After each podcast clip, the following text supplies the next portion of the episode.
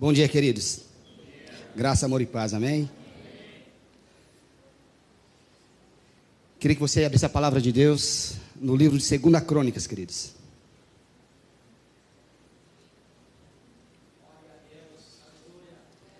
Segunda Crônicas,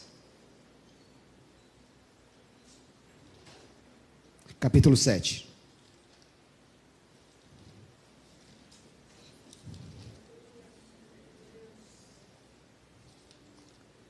A partir do verso 11, queridos. Segunda Crônicas, capítulo 7, verso 11. Título dessa mensagem, queridos. A bênção de se arrepender.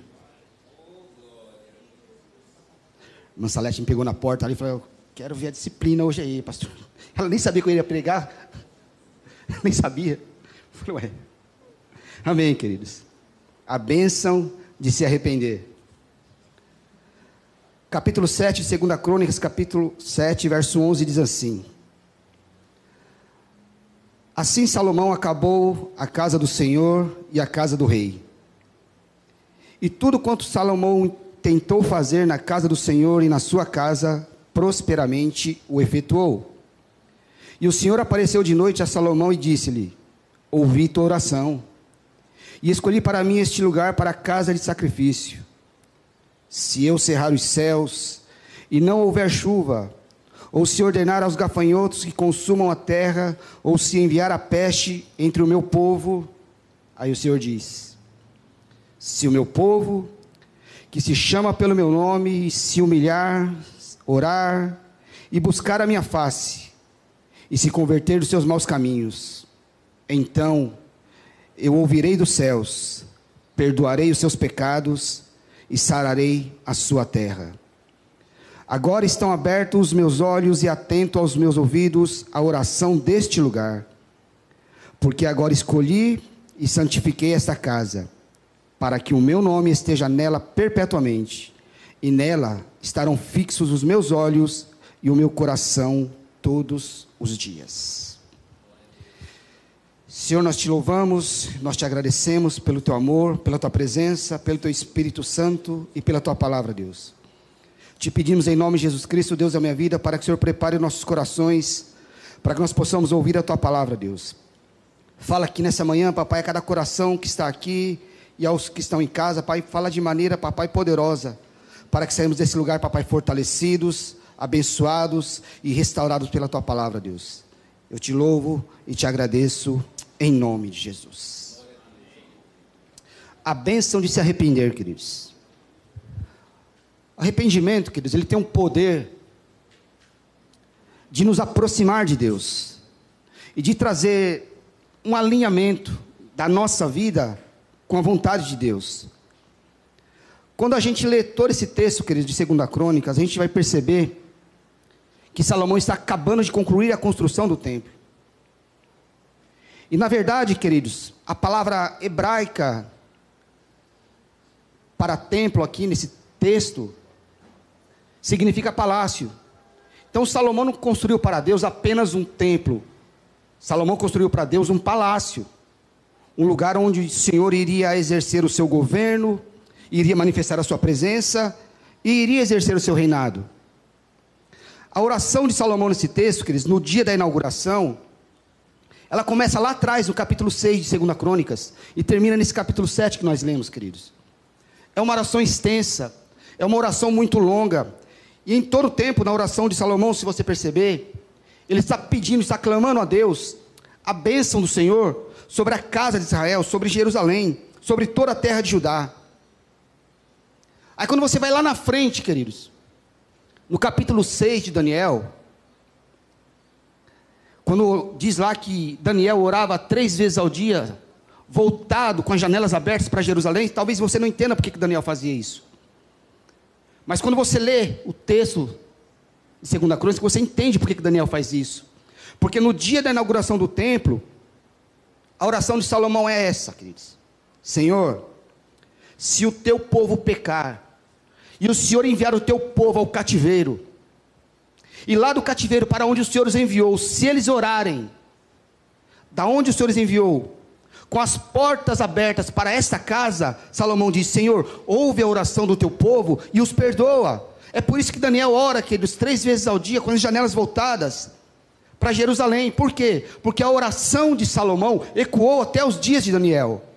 E o pedido de Salomão, ao longo dessa oração, queridos, para o lugar onde ele estava consagrando a Deus, é para que esse lugar se tornasse um lugar de bênção que esse lugar se tornasse um lugar de provisão, um lugar onde a presença de Deus fosse manifestada. E ao longo desse texto, que Salomão sempre pede a bênção sobre Israel, sobre Judá, sobre toda Jerusalém. E quando Salomão termina de orar, queridos, o Senhor se manifesta e começa a conversar com Salomão. Por que, que o Senhor se manifesta, queridos? Porque oração não é um monólogo, queridos. A oração é um diálogo. Você ora, você fala e Deus responde. E quando Deus responde a Salomão, quando Deus começa a falar com Salomão, Salomão ouve Deus. E aí Deus fala com Salomão: Salomão, se o meu povo, que se chama pelo meu nome, se humilhar, orar, se ele se converter dos seus maus caminhos, se ele buscar a minha face Aí Deus diz: aí sim, aí eu vou ouvir lá dos céus, vou perdoar os seus pecados e vou sarar a sua terra. Então observa aqueles que Deus está falando do que? Está falando de arrependimento e está falando de conversão. Mas ele também fala de perdão e de restauração. Nesse texto, que Salomão faz uma promessa, Deus faz uma promessa a Salomão, condicionada a uma postura, a um posicionamento. E a postura que o Senhor requer do seu povo é uma postura de arrependimento, conversão, arrependimento e conversão, queridos. Então o Senhor diz: se vocês se arrependerem, se vocês se converterem, aí sim eu vou ouvir a vossa oração. Aí sim eu vou ouvir dos céus, aí eu vou curar as suas feridas, eu vou sarar a sua terra. E na verdade, queridos, a postura de, de arrependimento que nós temos, o posicionamento de arrependimento que nós temos, diante de Deus que um homem tem, que uma mulher tem, até mesmo uma nação inteira. Quando nós temos esse posicionamento de arrependimento diante da presença de Deus, queridos, isso toca o coração de Deus. Isso alcança o coração de Deus. Por que toca, pastor? Porque, queridos, o arrependimento, quando ele é genuíno, no seu sentido literal, significa que eu quero voltar para a presença de Deus. Significa que eu quero voltar à santidade, voltar à consagração. Isso toca o coração de Deus, queridos porque eu desejo voltar à presença dEle, porque eu desejo voltar à santidade. Isto toca o coração de Deus, queridos. Quando nós temos a postura de se arrepender, quando nós temos a postura de estar na presença de Deus, Deus ouve as nossas orações e Ele se achega com a Sua presença até mim e até você. No Antigo Testamento, queridos, isso aqui é uma coisa tão séria, tão forte, que essa ideia de o povo se arrepender, essa, essa, essa posição, esse posicionamento, essa postura de você se arrepender no Antigo Testamento, isso era tão forte, que a missão do profeta, queridos, entenda isso. A missão do profeta, o camarada que pregava para o povo, a missão dele era confrontar o povo e os seus pecados para que o povo se arrependesse. Porém, queridos, a missão do sacerdote era diferente. A missão do sacerdote era qual? Era levar a Deus a confissão de um povo arrependido para que Deus perdoasse o povo. Então eu vou falar de novo para você entender, queridos. Um profeta, um pregador, a missão dele é confrontar o povo e os seus pecados, para que haja arrependimento. E o sacerdote, qual é a missão dele? É levar a Deus a confissão do pecado do povo, para que o povo fosse perdoado. Mas observe uma coisa, queridos. A profecia bíblica, a palavra de Deus, ela é tão carregada de mensagens e de palavra de arrependimento, que por algumas vezes, queridos, nós vamos encontrar os profetas apelando para uma situação extrema, para que o povo entendesse a necessidade de arrependimento. Entenda bem. A palavra de Deus de Gênesis a Apocalipse. Ela é tão carregada de mensagens e de palavra de arrependimento, que por algumas vezes os profetas apelavam, queridos, apelavam para situações extremas, para que o povo pudesse entender a necessidade do arrependimento. É como se os profetas, queridos, estivessem dizendo para o povo: olha, se arrependam pelo amor de Deus. É como se o profeta estivesse suplicando para o povo: olha, se arrependam. Eles apelavam para algumas situações extremas, queridos. Por exemplo, livro de Isaías, queridos, capítulo de número 20, verso 3, diz lá que o profeta Isaías, ele andou durante três anos e meio de seu ministério nu, pelado. A expressão bíblica indica ali, queridos, que a parte de trás do profeta estava totalmente descoberta. O profeta Isaías apelou para uma situação extrema, mas não por iniciativa sua. Isso foi por ordem divina, queridos. Para que o povo entendesse a necessidade de se arrepender. Por que, que Deus fez isso com Isaías, queridos? Para que Judá entendesse, queridos, aquilo que iria acontecer com eles quando viesse o cativeiro de Babilônia. Isaías estava expondo a sua nudez e a sua vergonha, assim como no cativeiro babilônico foi exposta a vergonha de Israel. Por quê? O povo não se arrependeu. Mesmo em uma situação extrema, queridos, numa situação vergonhosa, porque todos falavam que Isaías estava louco, que Isaías tinha perdido o juízo. Isso é realmente uma loucura, queridos. Mas Deus usou o profeta em uma situação extrema para que o povo entendesse a necessidade de se arrepender. E o povo não se arrependeu. O cativeiro veio. E a, e a vergonha de Israel foi exposta. Uma outra situação, queridos, em que um profeta apelou para uma situação extrema. E essa aqui eu já vou antecipar, porque eu sei que você vai ficar com nojo. Quem leu a Bíblia, está lendo a Bíblia, sabe do que eu vou falar. Ezequiel capítulo 4, queridos. A partir do verso 9 até o verso 15, 16, 17, diz lá que Deus mandou o profeta Ezequiel assar algumas tortas. A Bíblia dá algumas traduções diferentes, fala bolo. Mas diz lá que Deus mandou Ezequiel assar algumas tortas de bolo. Sabe do que, queridos? De fezes. E Deus, ele dá todos os ingredientes para Ezequiel. Olha, você faz isso, isso, isso, depois pega fezes. E diz que era fezes humanas. E aí Ezequiel chega para Deus e fala: Deus, mas fezes humanas é demais. Aí Deus fala para Ezequiel: Tá bom, Ezequiel. Então pega fezes de animais. Mas você vai pegar os ingredientes e vai assar em cima delas. Para quê? Para que o povo entenda a necessidade do arrependimento e da humilhação diante da presença de Deus. Porque Judá estava em pecado e não queria se arrepender. E Deus usa o profeta Ezequiel e apela para uma situação extrema. E eu te pergunto: o povo se arrependeu? Não. O que, que aconteceu? cativeiro veio, queridos. Na Bíblia Sagrada, queridos, palavra de Deus, esse tema arrependimento, ele é muito sério, queridos. É um tema que, como eu disse, você vai achar a palavra arrependimento de Gênesis a Apocalipse. Quando a gente chega no Novo Testamento, queridos, o Novo Testamento, ele já começa com uma mensagem de arrependimento. Já começa falando de arrependimento.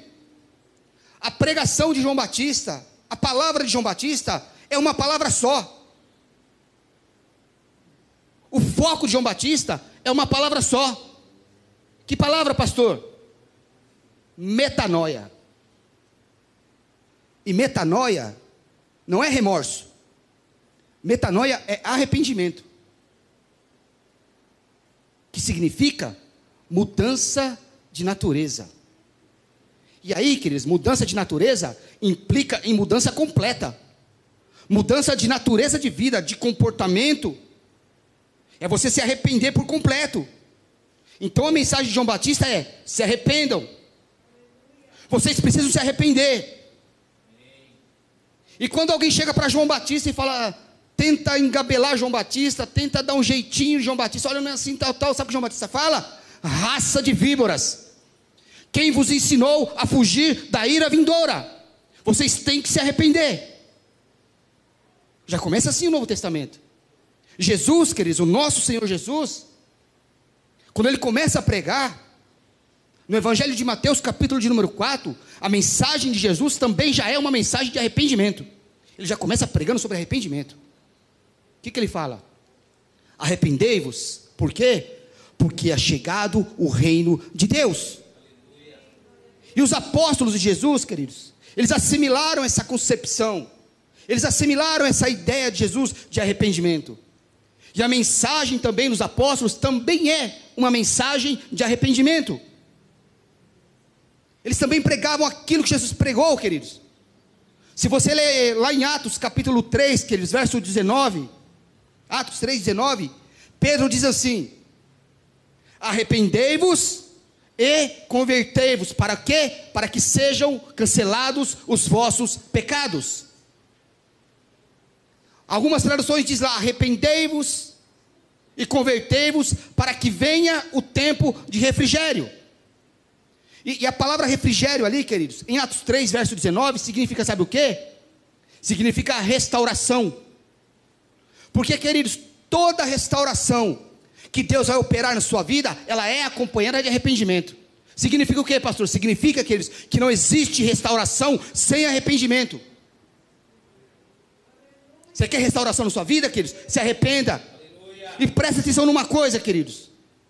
Arrependimento requer de mim e de você uma postura. Você tem que ter um posicionamento, queridos. Provérbios 28, verso 13 diz lá assim: que aquele que encobre os seus pecados, as suas iniquidades, jamais prosperará. O texto segue e diz mais: porém, aquele que confessa, aquele que abre o jogo, aquele que fala, esse alcançará misericórdia da parte do Senhor. Tem que ter postura, queridos. Postura de arrependimento. Tem que ter atitude, tem que confessar. Por quê? Porque arrependimento, queridos, sem posicionamento, é sentimentalismo, remorso. E Deus não é sentimentalista. Por quê, queridos? Porque se eu decido me arrepender, eu tenho que tomar uma atitude, eu tenho que ter uma postura. Por outro lado, queridos, um posicionamento sem arrependimento, isso aí é um humanismo, racionalismo. Por quê? Porque ainda que eu tomei uma posição de, sabe, de confessar, de largar aquilo que eu estou fazendo de errado, de largar aquilo que está me incomodando, mas eu vou deixar isso só porque estava me causando um incômodo, só porque eu não quero mais, mas eu não me arrependi, queridos. Também não vale nada, não resolve o meu problema. Por quê? Porque, queridos, arrependimento não é sentimentalismo. Arrependimento não é racionalismo, mas é mudança de vida, é transformação, é mudança de caráter, é o Espírito Santo nos colocando na linha para andar segundo a vontade de Deus. Isso é arrependimento. E Deus, queridos, Ele faz tanta questão na nossa experiência de arrependimento, que a Bíblia diz que o Senhor nos deu um Espírito Santo que opera em nós o arrependimento. Mas é o Espírito Santo, queridos. Paulo diz, na segunda carta aos Coríntios, queridos, lá no capítulo 10, ele diz que o Senhor opera em nós a tristeza que gera arrependimento.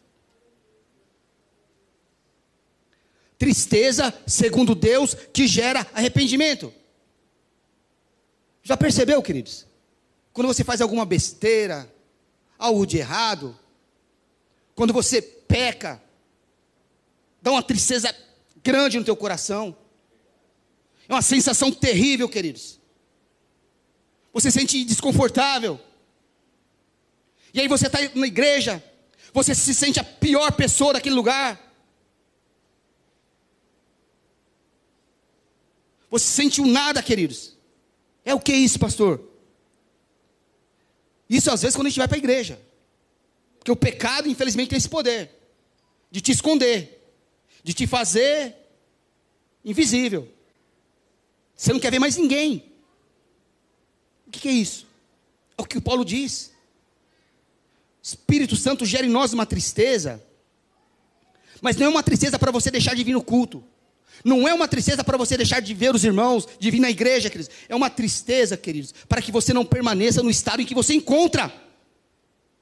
É uma tristeza que vai fazer você ter consciência do seu erro e para que você se arrependa. Porque uma coisa que você tem que entender, queridos, é que Deus não espera que você não peque.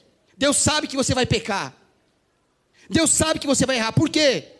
Porque Deus sabe que a nossa natureza, queridos, é uma natureza decaída, é uma natureza pecaminosa. Mas o que Deus não quer, queridos, é que você permaneça cativo dessa situação pecaminosa. 1 João, queridos, capítulo 2, verso 1 diz lá, João. João diz assim: Filhinhos, eu vos escrevi essas coisas para que vocês não pequem. Mas se pecarmos, temos um advogado perante o Pai, Jesus Cristo, o justo. Nós temos um advogado perante Deus, queridos. E advogado no texto ali significa, sabe o quê? Significa intercedor, intercessor. Aquele que intercede por nós. Porque enquanto Satanás, enquanto inimigo de nossas almas, nos acusa de dia e de noite diante do Pai, Jesus Cristo, o justo, intercede por nós por 24 horas. Jesus nos guarda. Apocalipse capítulo 12, queridos verso 10 e 11, diz lá que o inimigo de nossas almas, Satanás, está preso. O acusador de nossos irmãos está preso. Aquele que os, nos acusa de dia e de noite durante o Pai está preso. Mas diz lá que nossos irmãos os venceram. Por quê? Por causa do sangue do Cordeiro e pela palavra do seu testemunho. Mas, pastor, qual é a bênção de se arrepender? Qual é a bênção do arrependimento? Então vamos lá, queridos. Primeiro, a bênção de se arrepender gera transformação. Quando nós nos arrependemos, queridos, genuinamente, alguma coisa vai mudar na minha postura de vida. Porque se arrependimento é metanoia, queridos, e metanoia significa mudança de natureza, então significa que quando eu experimento arrependimento, aquela situação pecaminosa, aquela situação que eu estou vivendo de errado, não me domina mais, não me aprisiona mais. Arrependimento, aquele genuíno, anula o poder do pecado sobre a sua vida. Quando você se arrepende, queridos, o pecado não tem mais, esse pecado que você está cometendo, não tem mais poder sobre a tua vida. Não te domina mais. Isaías, queridos, capítulo 6 verso 1, está escrito assim: No ano em que morreu o rei Uzias, eu vi o Senhor assentado no alto e sublime trono, e a orla do seu manto cobria os umbrais da casa, e a casa, ela se encheu de fumaça. E Isaías diz assim: Eu vi serafins e serafins, que ele significa ardente, aquele que está em chamas.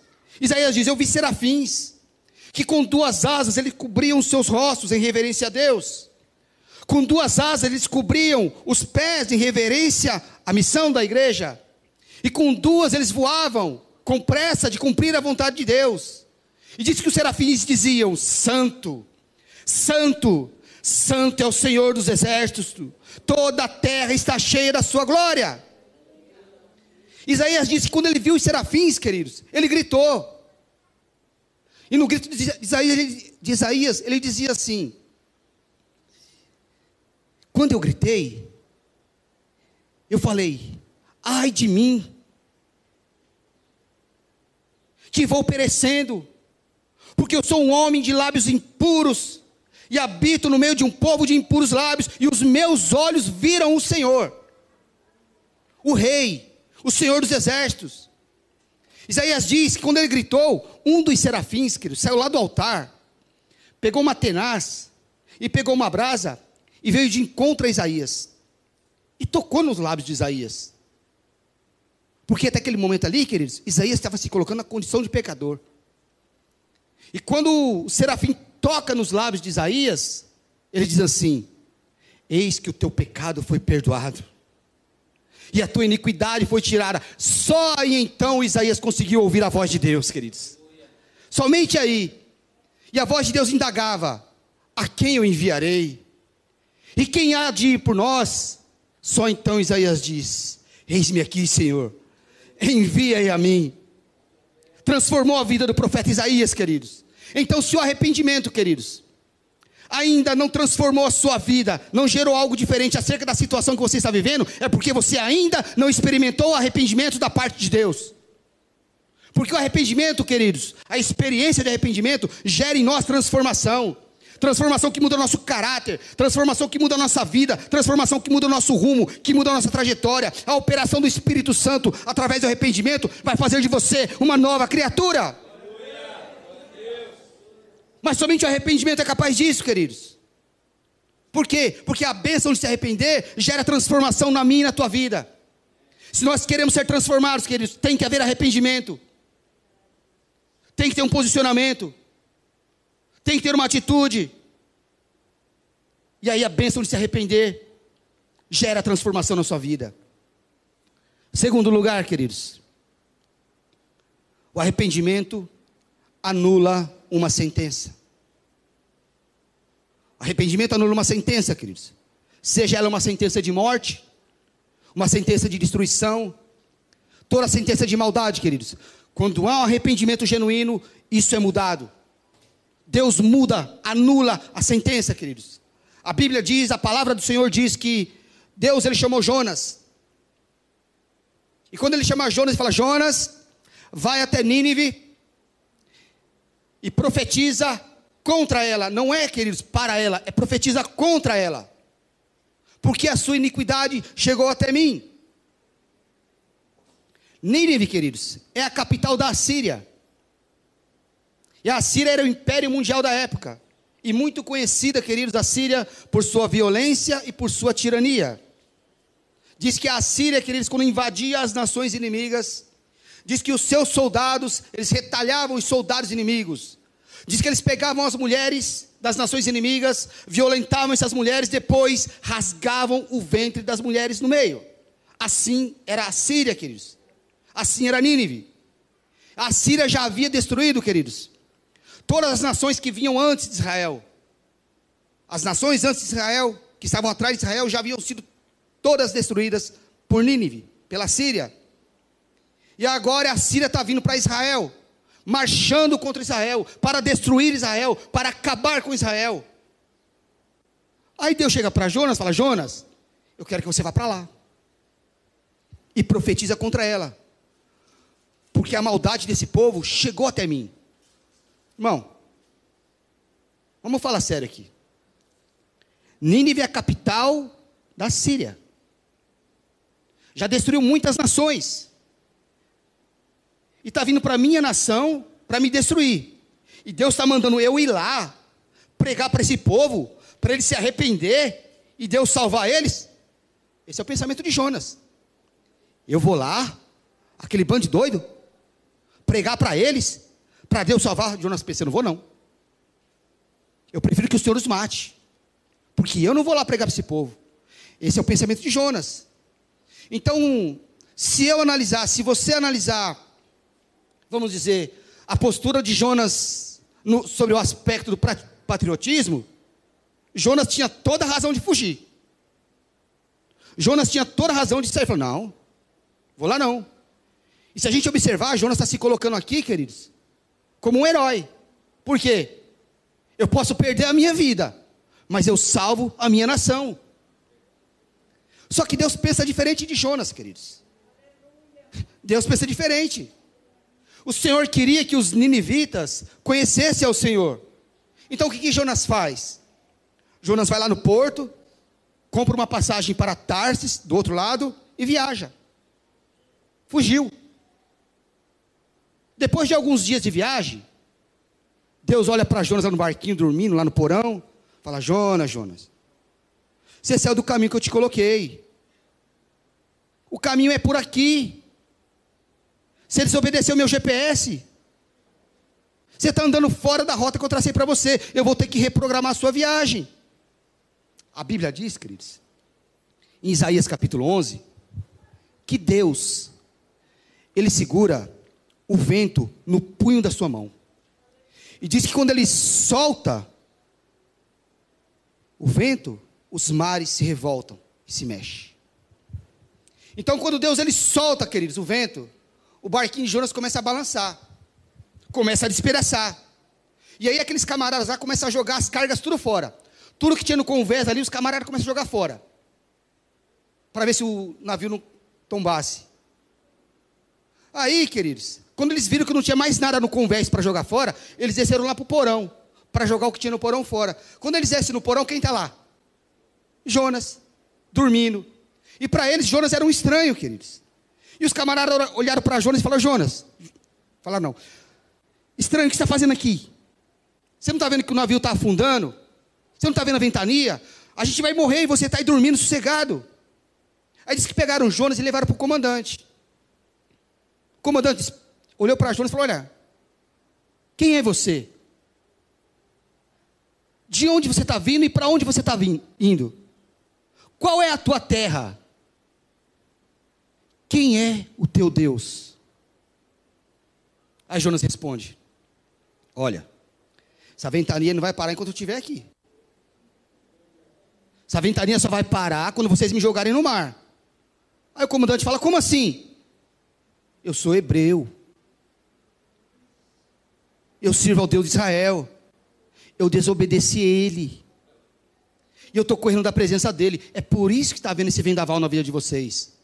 Então, se vocês me jogarem no mar, essa ventania cessa. Aí um olhou para o outro: É? Então que Deus de Israel seja contigo. Só que eu acho, o que eu acho incrível nessa passagem de Jonas, queridos, é uma coisa linda. Olha como Deus age, queridos. Jonas estava fora da presença de Deus, não estava? Não desobedeceu a Deus? Mas Jonas, mesmo desobedecendo a Deus, mesmo fora da presença de Deus, Jonas ganhou todo mundo daquele barco para Deus. Como assim, pastor? O texto diz, se você for ler lá, queridos, que aqueles camaradas fizeram um altar para Deus dentro do navio. E mais, ofereceram sacrifício ao Deus de Israel no navio. Queridos, às vezes a gente está. Eu ouvi um testemunho uma vez, de um camarada que se desviou da presença de Deus. Falei, diz que ele foi para o centro de Macumba, acho que foi nessa que contou esse testemunho para mim. O cara estava desviadão e foi para o centro de Macumba. Chegou lá, quiseram fazer um trabalho lá de macumbaria lá. Só que o pai de santo falou, ó, enquanto aquele fulano estiver aqui, ó. Que, às vezes Deus faz umas coisas, querido. Jonas fora da presença de Deus, pastor. Desobedeceu a Deus.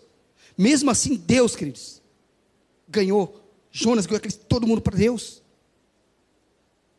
Só que, uma outra coisa interessante que tem no livro de Jonas, Jonas é o único pregador na Bíblia inteira ele é o único que prega e torce para o povo não se converter. Jonas é o único pregador na palavra de Deus que está pregando a mensagem. E a mensagem de Jonas é uma só, queridos. Se arrependam.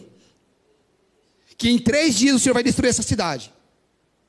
Está vendo como a palavra de Deus é cheia de palavras de arrependimento, queridos? E Jonas está pregando. Vocês se arrependam. Que em três dias o Senhor vai destruir essa nação. Então Jonas é aquele camarada que prega, mas torce para o povo não converter, para o povo não se arrepender. E quando Jonas termina a pregação dele, quando Jonas termina de falar, olha que interessante, como ele não queria que o povo se convertesse. Diz que Jonas subiu para um monte. E lá do monte dava para ver a cidade. Ele ficou sentado no monte, fazendo sabe o quê? Esperando Deus destruir a cidade. Esperando ver a tragédia. Só que diz a Bíblia, que o, diz o texto, que o rei de Nínive ouviu a mensagem de Jonas. A mensagem de Jonas chegou até o rei de Nínive. E sabe qual foi a ordem do rei? Ele disse assim: ó, por três dias, ninguém come, ninguém bebe, ninguém faz nada. Isso incluía homens, mulheres, crianças e até animais. O texto diz, queridos, que no terceiro dia, o jejum de Nínive chegou até Deus por causa do arrependimento. Aí Deus chega para Jonas e fala: Jonas, Nínive se arrependeu. Jonas olha assim: Sim, senhor, o que, que eu tenho a ver com isso? Jonas estava bravo. Daí Deus falou assim: Você não tem nada, mas eu tenho, Jonas. E eu não vou mais matar eles. Eu não vou mais destruir a cidade. Aí Jonas fala: Sabia. Sabia. Sabia que se eu fosse pregar lá, o povo ia ouvir a mensagem, eles iam se arrepender, e o Senhor ia anular a sentença.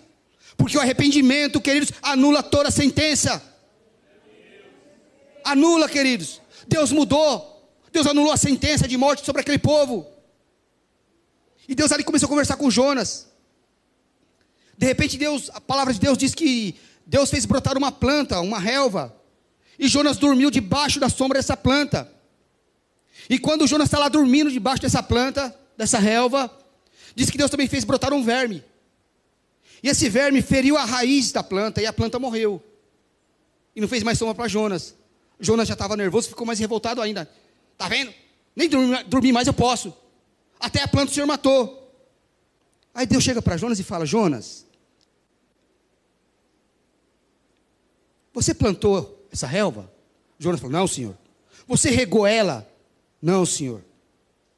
Então, Jonas, você reclama de uma planta que nasce pela manhã e morre à tarde, que você não regou, que você não plantou, e eu não posso ter misericórdia de 120 mil pessoas que se arrependeram, que não sabiam discernir da mão direita, da mão esquerda?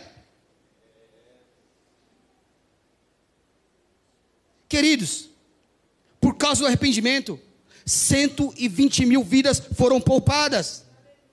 O arrependimento que causou, queridos, poupou vidas anulou uma sentença. E eu não sei, queridos, qual é a sentença que pesa sobre a sua vida. Eu não sei qual é a aflição que pesa sobre a sua vida.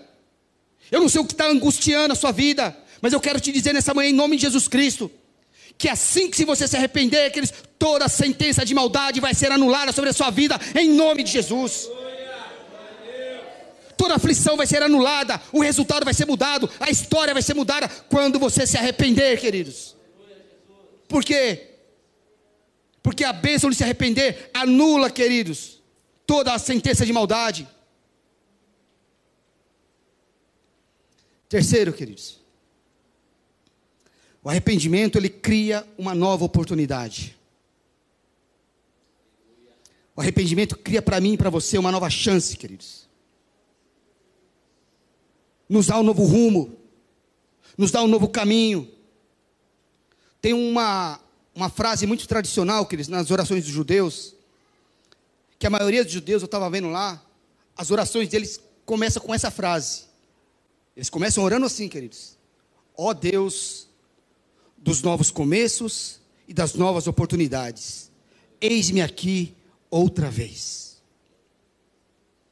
Então, queridos, arrependimento gera para a minha vida e para a tua vida uma nova chance, uma nova oportunidade. Davi, queridos, ele já estava com mais ou menos aproximadamente entre 40 e 44 anos. Já era rei em Israel, rei sobre as doze tribos de Israel. E diz que havia uma guerra, queridos, entre Israel e os filisteus. Só que Davi não foi para a guerra, queridos. Entenda bem. Davi não foi para a guerra. É um perigo, queridos quando a gente não se envolve com a igreja. Davi ficou em casa no palácio. Davi não foi.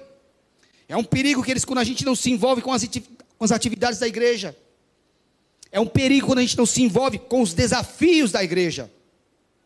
Quando a gente diz assim, ah, isso não é para mim não. Deixa que o outro lá faz. O outro está fazendo lá, está andando. Isso é um perigo. Davi ficou no palácio, não foi para a guerra. A Bíblia diz, queridos, que naquele dia, Davi levantou mais tarde. E a fortaleza de Davi, queridos, era no monte. Da onde Davi estava, queridos, ele tinha uma visão panorâmica de toda Israel, de toda Jerusalém. E naquele dia, Davi acordou mais tarde. E Davi está lá de cima da sua fortaleza, olhando toda Jerusalém.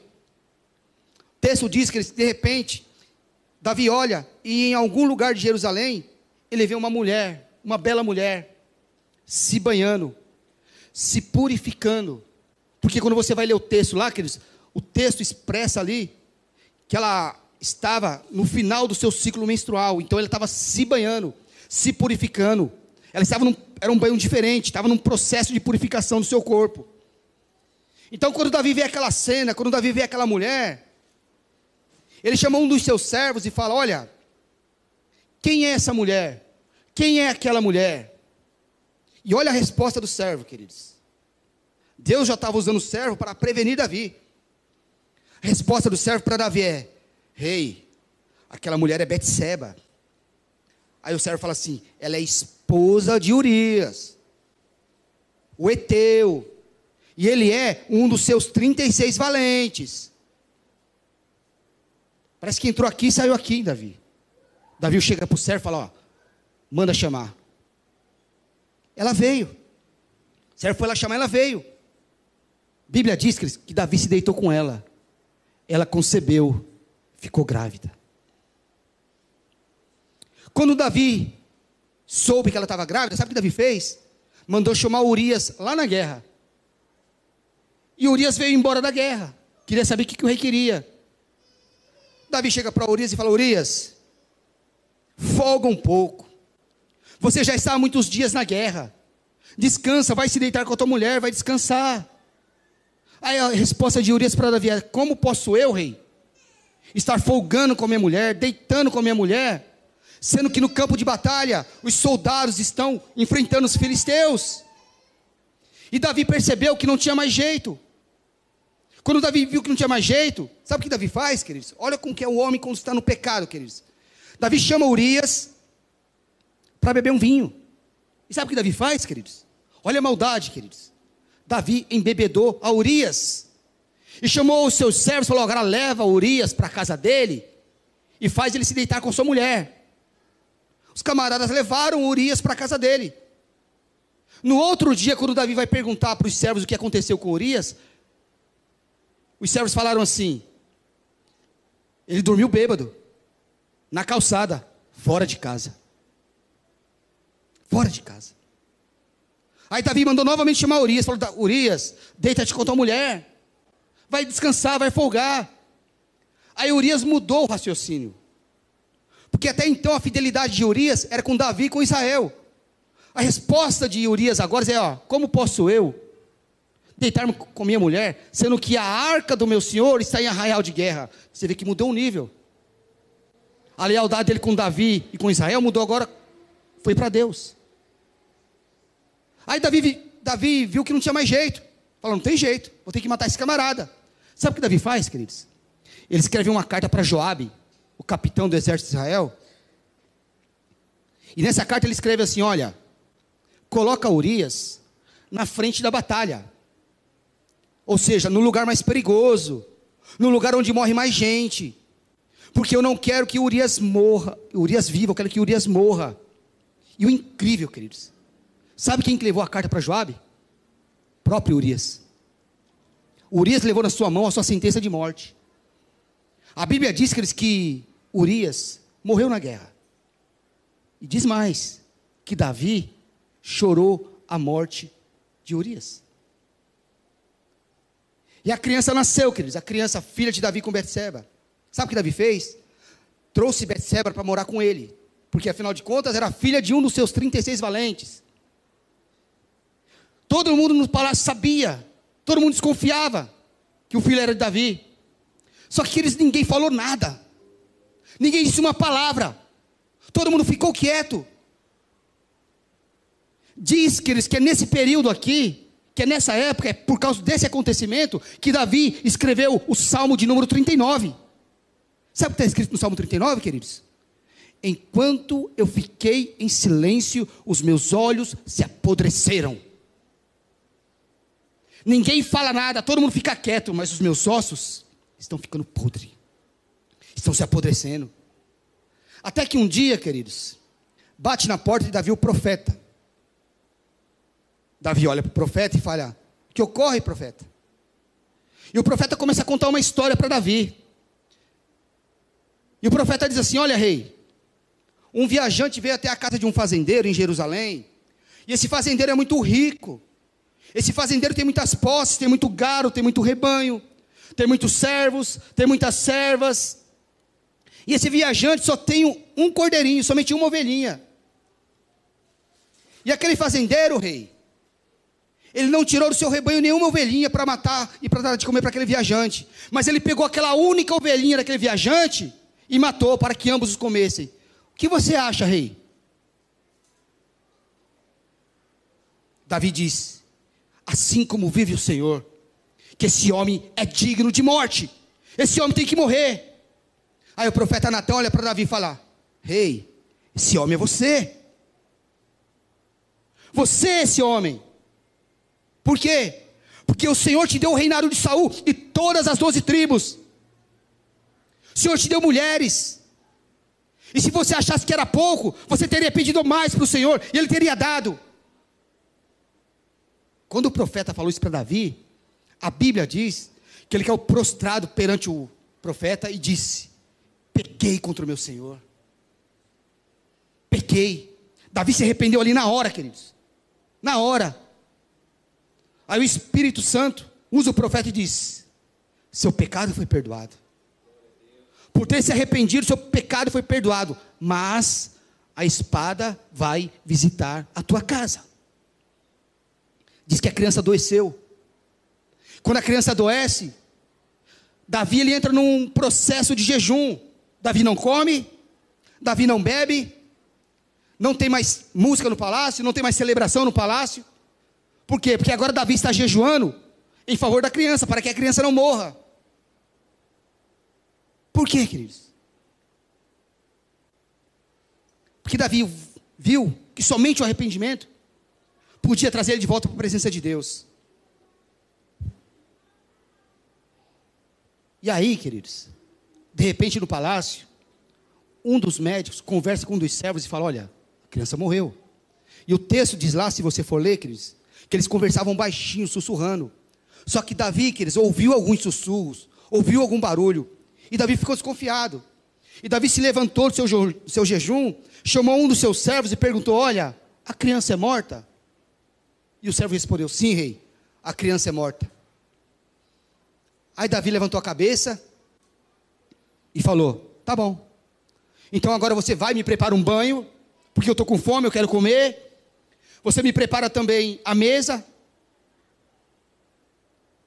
E você manda chamar os músicos. Porque vai ter festa no palácio. Aí alguém olha para Davi: Ô Davi, rei, você ficou louco? Enquanto a criança era viva, o rei não comia, não bebia, não dava festa, não fazia nada. Agora que a criança é morta, você inverte tudo. Aí Davi olha para o servo e diz assim: Olha, a criança é morta. Ela não vai vir mais para mim, mas eu irei a ela, assim quis o Senhor. E Davi se levanta, querido, e vai viver a sua vida pelo processo do arrependimento. Porque o arrependimento gerou para Davi, queridos, uma nova oportunidade. Agora sim, Davi toma Betseba como sua legítima esposa. E o texto diz que agora Betseba ficou grávida de novo. E gerou um filho. E o nome desse filho? Salomão. Então o filho do pecado, queridos, morreu. E o filho do arrependimento se tornou sucessor de Davi, o rei de Israel. Por quê? Porque Davi se arrependeu. Porque o arrependimento vai gerar para você uma nova oportunidade, queridos. O arrependimento vai gerar para você um novo caminho. Deus vai te dar uma nova chance através do processo do arrependimento. Assim como gerou para Davi, queridos, vai gerar para a tua vida uma nova oportunidade, uma nova chance. Quarto lugar, queridos. O arrependimento restaura o direito perdido. Arrependimento, ele restaura o direito perdido.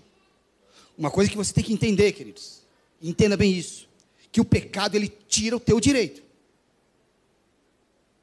O pecado ele anula o teu acesso às promessas de Deus. Vou falar de novo, queridos, para você entender bem isso. O pecado ele tira o teu direito e anula o teu acesso às promessas de Deus. Isaías capítulo 59, queridos, lá no verso 2 diz que os nossos pecados fazem separa separação entre nós e o nosso Deus, de maneira que ele não nos ouve. Nossos pecados fazem separação entre nós e o nosso Deus, de maneira que ele não nos ouve. Quando nós nos permitimos, queridos, viver na prática do pecado, na situação do pecado, queridos, nós deixamos de receber as bênçãos de Deus. Por quê, pastor? Porque, queridos, nós temos promessas de Deus, de bênçãos de Deus reservadas para nós. Nós temos isso. Está guardadinha lá. Mas enquanto nós estivermos na prática do pecado, queridos, elas vão ficar lá. Elas vão permanecer lá. Enquanto não houver, houver arrependimento e conversão, essas bênçãos vão estar retidas lá em cima, queridos. Por quê, pastor? Porque Deus não brinca com princípios, queridos. Deus, ele não negocia com princípios. Não adianta, queridos. Deus não é levado na conversa, queridos. O que Deus requer de mim, de você, é uma mudança de atitude, é transformação, é mudança de natureza, é mudança de caráter, é mudança de comportamento. Você que reclama que as bênçãos não vêm até a sua vida, queridos, olhe para a tua vida. Ah, pastor, eu não tenho nada do que me arrepender. Só pelo fato de pensar assim, você deveria já se arrepender. Ah, eu sou. Você é? Está falando que Deus é mentiroso? Porque Deus fala que você peca, queridos. Que eu peco. Não tenho nada que me arrepender. Ah, não tem não. É só nós. Você não. Deus não negocia os seus princípios, queridos. Pecado é uma coisa muito séria. Tira todo o teu direito. Tira o teu acesso às promessas de Deus.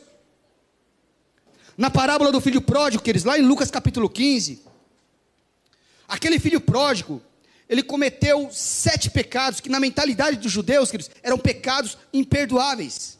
Sete. Primeiro pecado que esse camarada cometeu, o filho pródigo. Ele chega para o pai, ainda vivo, e fala assim: Pai, me dá a minha herança. E na cultura judaica, queridos, pedir a herança com o pai ainda em vida era uma grande heresia, era um grande erro, era um grande pecado. E aquele camarada chega para o pai dele e fala: Pai, com o pai vivo, me dá a minha herança. É uma forma de ele dizer assim: Você está demorando muito para morrer.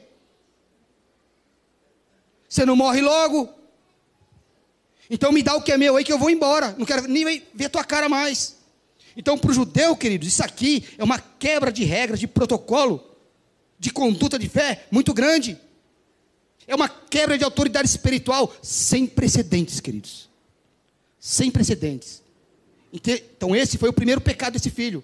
Qual foi o segundo pecado, queridos? Ele foi à frente do irmão mais velho. Ele foi à frente do primogênito. Na cultura judaica, queridos, o primogênito tem que tomar iniciativa. Isso é muito sério, queridos. Eles levam muito a sério esse negócio de primogenitura lá em Israel. Então o camarada mais novo vai lá e pede na frente do irmão mais velho. Essa coisa de primogenitura, quer dizer, é tão séria em Israel, que a grande briga, que a grande luta entre Jacó e Esaú, foi por causa da primogenitura. Isso lá é tão sério, porque o primogênito ele se tornava o representante da família. É o camarada que iria herdar os bens todos da família. É tão sério que a herança do primogênito era o dobro da herança dos outros filhos. Então o camarada ele era o príncipe da família. Então esse filho pródigo chega lá na frente do irmão mais velho e fala: oh, Eu sou mais novo, mas eu quero a minha herança. Então eles não aceitavam isso, queridos. É o segundo pecado dele. Qual foi o terceiro pecado desse camarada? A Bíblia diz que, tendo o pai dado para ele tudo o que a ele pertencia, diz que ele ajuntou tudo e foi para uma terra longínqua, uma terra distante. E terra longínqua, terra distante, na mente, na mentalidade de um judeu, queridos, é terra fora dos limites de Israel é fora dos convívios dos filhos de Abraão. E isso não era permitido, queridos. Então, esse foi o terceiro pecado. O camarada pecou aí. E quando ele chegou lá nessa terra longínqua, nessa terra distante, lá ele comete o quarto pecado. Qual foi, pastor? Diz lá que ele gastou tudo, vivendo dissolutamente. E se você for olhar no final da parábola do filho pródigo, esse filho mais velho, primogênito, ele, ele traduz essa palavra dissolutamente. Ele diz lá: gastou tudo com prostituta. E a expressão lá no texto, queridos, é orgia. Significa que ele não gastou tudo com mulheres. Ele gastou tudo com drogas e também com bebidas. E numa cultura tradicional judaica, queridos, isso era imperdoável. Ele gastou tudo com prostituta, tudo aquilo que o pai ganhou. Gastou tudo com orgia. E diz o texto que ele quebrou, que ele faliu. Então, quando ele quebra, quando ele, fa ele fale, ele comete o quinto pecado. Qual é o quinto pecado desse camarada? Ele vai pedir emprego para um gentil. E um, e um judeu trabalhar para um gentil, queridos, nos dias de Jesus, sem chance. Isso era imperdoável. O camarada foi pedir emprego para um gentil, para um judeu, isso é muita humilhação. É por isso que Zaqueu, queridos, não entrava no templo. É por isso que Zaqueu foi impedido de entrar no templo. Por quê? Porque Zaqueu ele era um judeu, publicano, mas judeu. Mas ele trabalhava para quem? Para Roma. Trabalhava para os gentios. Então impediram Zaqueu de entrar no templo. Então esse camarada foi pedir emprego para um gentil. E isso era imperdoável para os judeus, queridos. Depois ele comete o sexto pecado. Qual foi o sexto pecado desse camarada? Trabalhando para um gentil, queridos. Trabalhando para um gentil, sabe o que ele foi fazer? Ele foi cuidar de porcos. E o judeu, queridos, ele tem uma reserva tão grande acerca de porcos, que escuta só, queridos. Eles detestavam tanto porcos, que se um judeu somente passasse, somente andasse em um território onde se criasse porcos, sabe o que aconteceu com esse camarada? Ele tinha que ser afastado do convívio e ficar sete dias se purificando, só por ter passado num território. Não é que ele teve contato, ele só passou em um território, queridos. E aí, queridos, vem o sétimo pecado desse camarada. A Bíblia diz que ele trabalhando com porcos, ele desejou comer a comida que era servida pelos porcos, as bolotas. Jesus, nessa parábola, quer dizer, ele coloca esse judeu, esse filho pródigo, no nível mais baixo de degradação e de humilhação que um judeu pode chegar. Então ele cometeu esse sete pecados. Só que aí na própria parábola, quer dizer, esse filho pródigo, ele diz assim: Quantos escravos do meu pai, quantos jornaleiros do meu pai têm pão em abundância, e eu aqui pereço de fome. Você percebe que ele está ensaiando um discurso, que ele está preparando um discurso para quando ele chega lá, arrependido, e conversar com o pai dele. Então ele prepara um discurso, ele fala assim: Olha, quantos jornaleiros do meu pai têm pão em abundância, e eu aqui pereço de fome. Eu vou me levantar e vou lá falar com meu pai. E ele se levanta. E ele vai lá falar com o pai dele. A Bíblia diz, o texto diz que quando ele aparece lá de longe, a Bíblia não diz que é ele que vê o pai, a Bíblia diz que é o pai que vê ele. A Bíblia não diz que é ele quem corre para o pai, mas é o pai que corre para ele. E quando ele chega lá, ele começa a falar aquele discurso. Ele começou apenas o discurso. Ele chega para o pai e fala: Pai, eu pequei contra o céu e perante ti, não sou digno de ser chamado teu filho. Sabe o que o pai faz? O pai interrompe. Lê o texto, queridos. O pai não deixa ele terminar o discurso. Imediatamente o pai fala: tragam-me a melhor roupa. Não, não é só uma questão, queridos, de vestimenta. Porque a roupa naquela época das famílias tradicionais tinha um brasão da família. Então quem usa a roupa da família está representando a família. É uma questão de status familiar, queridos. Então, quando o pai diz, trazei-me a melhor roupa, o pai está dizendo, eu quero te dar de novo o direito que você perdeu de ser um membro dessa família. Porque o arrependimento que eles te traz de volta o direito, restaura o seu direito. É impressionante, né? Como nós temos dificuldade de trazer para o lugar que as pessoas merecem aquelas pessoas que falham. Porque a pessoa, quando falha, ela tem que ser esmagada pela nossa religiosidade. Pessoa, quando falha, tem que ser esmagada pelo nosso senso de moralidade. Nós temos dificuldade de trazer de volta as pessoas que falham. A igreja é assim, queridos. A igreja é assim. Falhou, você tem que ser esmagado. Falhou, você tem que ser expulso do convívio. Na parábola do filho pródigo, Jesus acerca desse filho, Jesus fala: Você vai voltar de volta para o seu lugar. Depois o pai diz mais: O pai diz assim: Trazei-me também as sandálias. E sandálias nos dias de Jesus, o escravo não usava. Então, quando o pai diz para o filho: Trazei-me as sandálias, o filho entendeu. Porque o filho disse assim: Pai, eu não quero ser o seu filho, eu quero ser o seu jornaleiro. Mas quando o pai diz trazei minhas sandálias, o filho entendeu que o pai não queria ele como jornaleiro, como escravo, o pai queria ele como filho. Se você se arrepender, queridos, e voltar para os caminhos do Senhor, você vai ser recebido como filho, como filho do pai. E o pai diz ainda mais: pai diz: trazei-me também o anel. Traga-me de volta o anel. Por quê, queridos? Quando o filho pediu a herança, ele carregava um anel. Mas quando ele recebe a herança, o anel é tirado. Então, se você recebeu a tua herança, o seu anel é tirado. Por quê? Porque o anel garantia o seu direito. Então, se você perdeu o anel, você perdeu o direito. Então, quando o pai diz: Trazei meu anel, e o pai coloca o anel de novo no dedo do filho, o pai está falando: Eu restauro o seu direito que você perdeu. Eu restauro o direito que você perdeu de ser membro dessa família. Você agora é de novo membro da família. Você é de novo filho de Deus. Por quê, queridos? Porque o arrependimento restaura o direito perdido, mas somente o arrependimento faz isso, queridos. Somente o arrependimento torna isso possível. Arrependimento, queridos. Deus vai gerar restauração na sua família através do teu arrependimento. Você que é pai, você que é mãe, teu filho vai ser restaurado através do teu arrependimento. Você que é filho, você que ama seu pai, você que ama sua mãe, seus pais vão ser restaurados através do teu arrependimento. Deus gera, queridos, arrependimento no nosso coração. O arrependimento, queridos, é uma bênção para a tua vida. E te digo mais, queridos, Deus, Ele já nos deu a oportunidade de se arrepender. Deus já te deu, queridos. Significa o que, pastor? Significa, queridos, que o arrependimento não depende mais de Deus. Arrependimento depende de mim e de você. Depende do meu posicionamento e da minha atitude.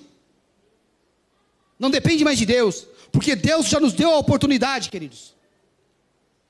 Deus já nos deu essa bênção.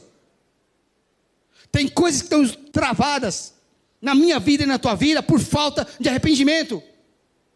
E Deus já te deu a oportunidade de se arrepender, queridos. Deus já fez o que ele tinha que fazer. Agora, qual é a minha atitude? Qual é a sua atitude? Orgulho? A grande questão, queridos, isso aqui dói.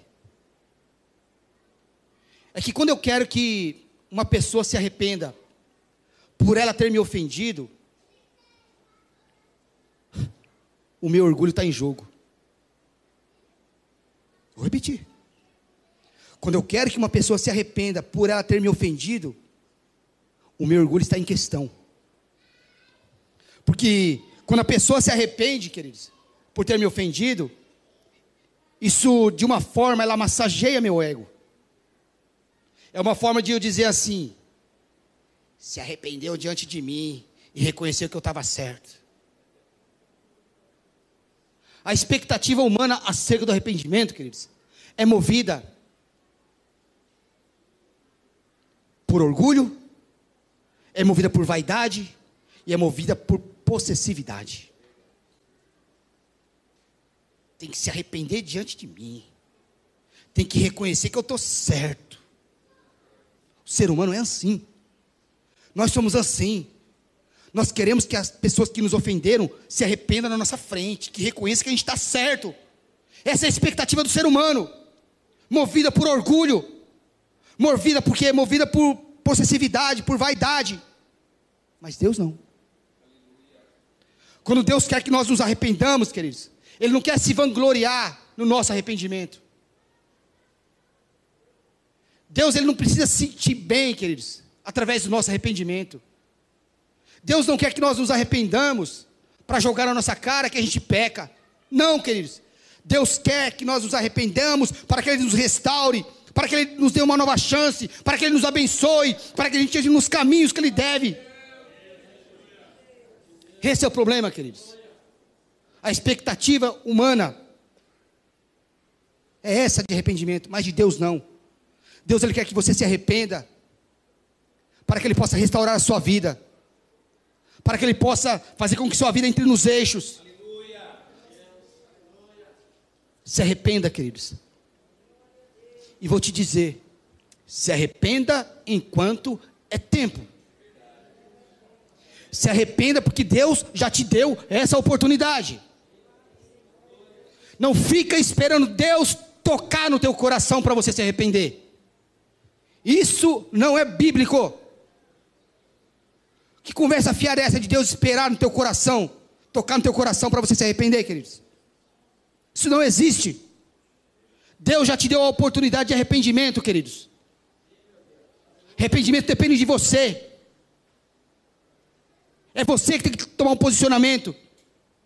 É você que tem que ter uma atitude.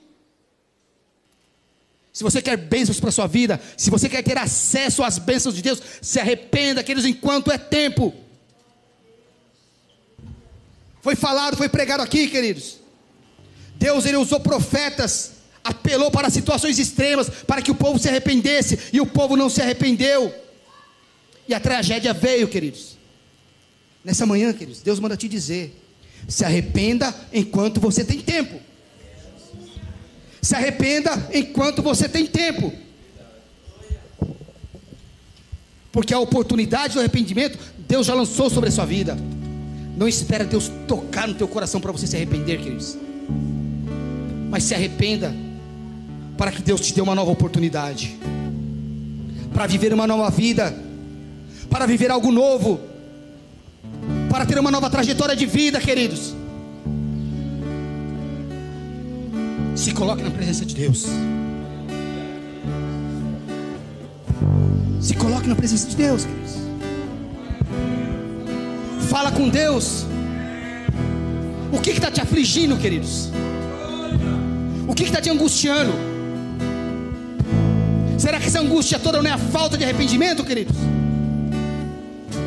Não é a falta de confessar? Davi confessou, se arrependeu, Deus deu para ele uma nova oportunidade. Se arrependa, queridos.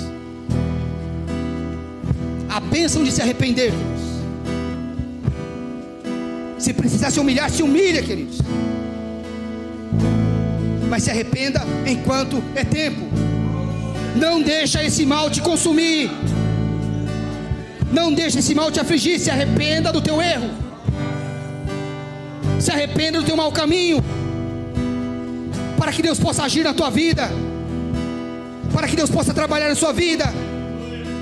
Não deixe as bênçãos retidas lá no céu, queridos, mas se arrependa para que Deus possa derramar dos céus as bênçãos sobre a sua vida.